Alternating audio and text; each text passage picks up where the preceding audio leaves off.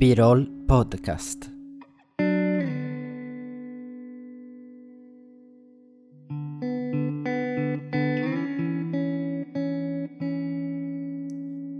Axan, la stregoneria attraverso i secoli.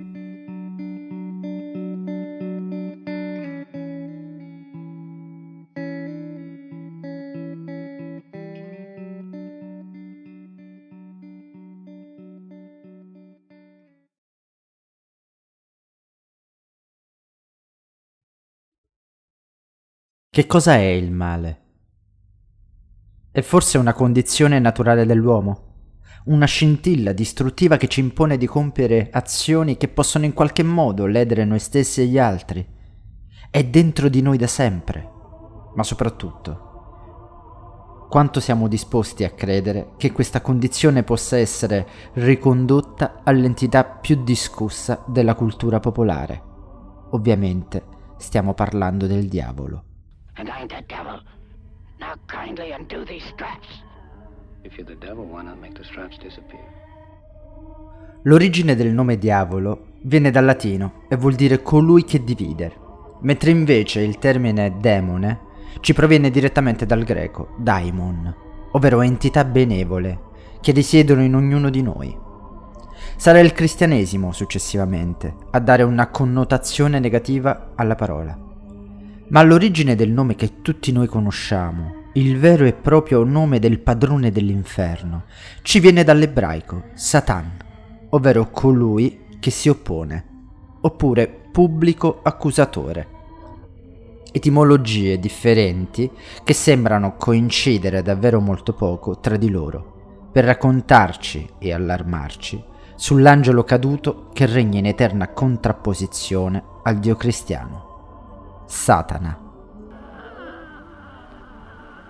Oggi faremo un piccolo viaggio in una delle più interessanti pellicole degli anni venti, un film estremo che racconta di un argomento scottante e controverso. Un film che fa parlare di sé tutt'oggi, raccontandoci una delle pagine più buie della nostra storia. A metà fra il documentario e un'opera di finzione, precursore di un genere che ancora oggi produce decine e decine di pellicole ogni anno. Stiamo parlando di Haxan del 1922 di Benjamin Christensen. Il sottotitolo di questo film è La stregoneria attraverso i secoli ed è sicuramente un titolo che ci dice molto sulla trama, perché ci parla esattamente di questo, l'evoluzione della stregoneria attraverso i secoli ma non solo. Infatti il film usa l'argomento stregoneria come pretesto per parlare di tutt'altro, ma questo lo approfondiremo dopo.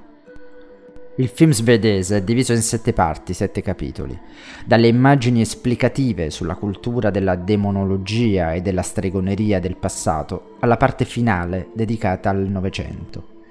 La parte centrale è sicuramente il momento più narrativo del film, dove viene proposta allo spettatore la storia di un'accusa di stregoneria ad una vecchia mendicante che sotto tortura da parte dell'Inquisizione parlerà di un ipotetico sabba coinvolgendo anche altre donne, tra cui le stesse che precedentemente l'avevano accusata.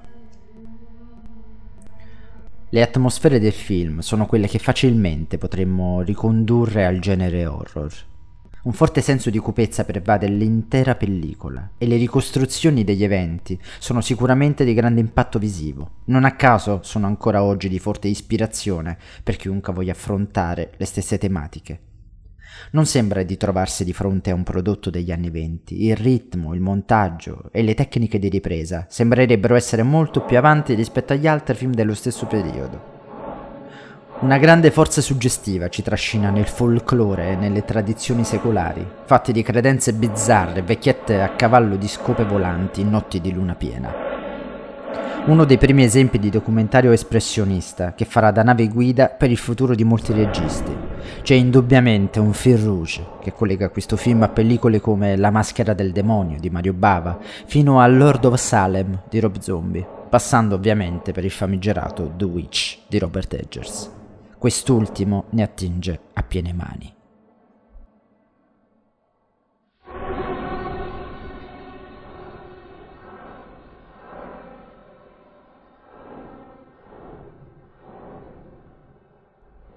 In modo anche del tutto comprensibile, la censura intervenne pesantemente su molte scene del film, nonostante, vorrei ribadire il concetto, non sia presente nemmeno una goccia di sangue e nessun atto di estrema violenza, salvo due.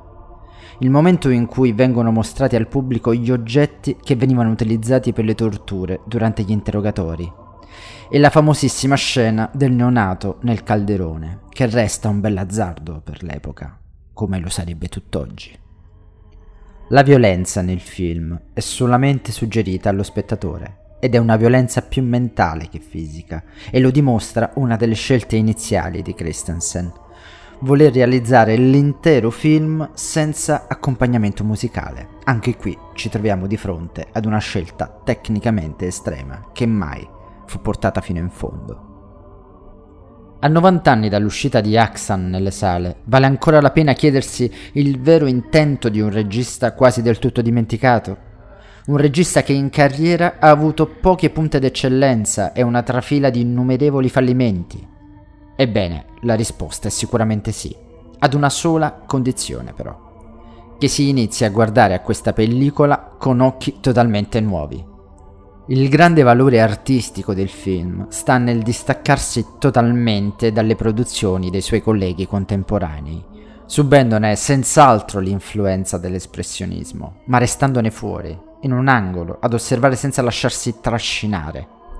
Questo lo rende un unicum, un trattato socioculturale che, analizzarlo bene oggi, ci porta su argomenti sicuramente molto attuali L'idea che il film parli di stregoneria è alquanto fuorviante, in quanto il film in realtà parla di donne e alle donne.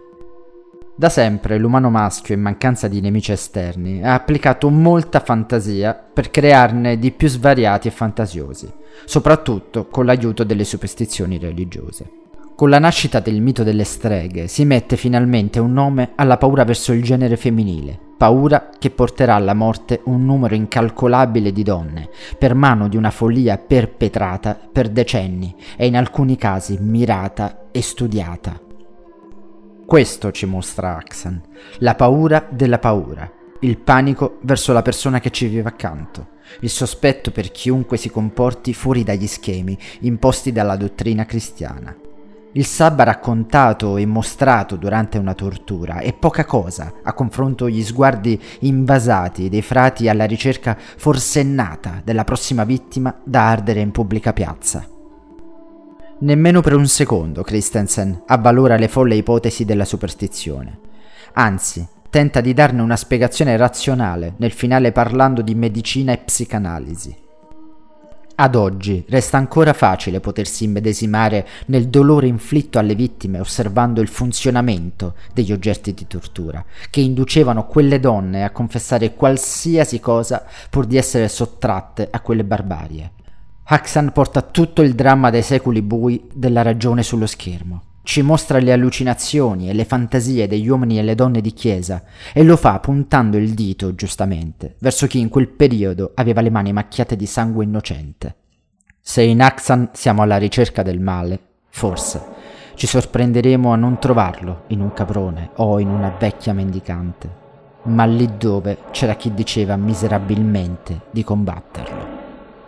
In conclusione, è un film che va assolutamente riscoperto Resta tutt'oggi un'ottima fonte a cui attingere per farsi un'idea su come poter comporre qualcosa di innovativo ma che, allo stesso tempo, possa parlare di argomenti seri e approfondirli in modo dettagliato, preciso. Oggi, finalmente, possiamo rivederlo nella sua versione non censurata e rimasterizzato in alta qualità. Un film che continua a sfidare il tempo. È un film che sopravvive al tempo. Buona visione.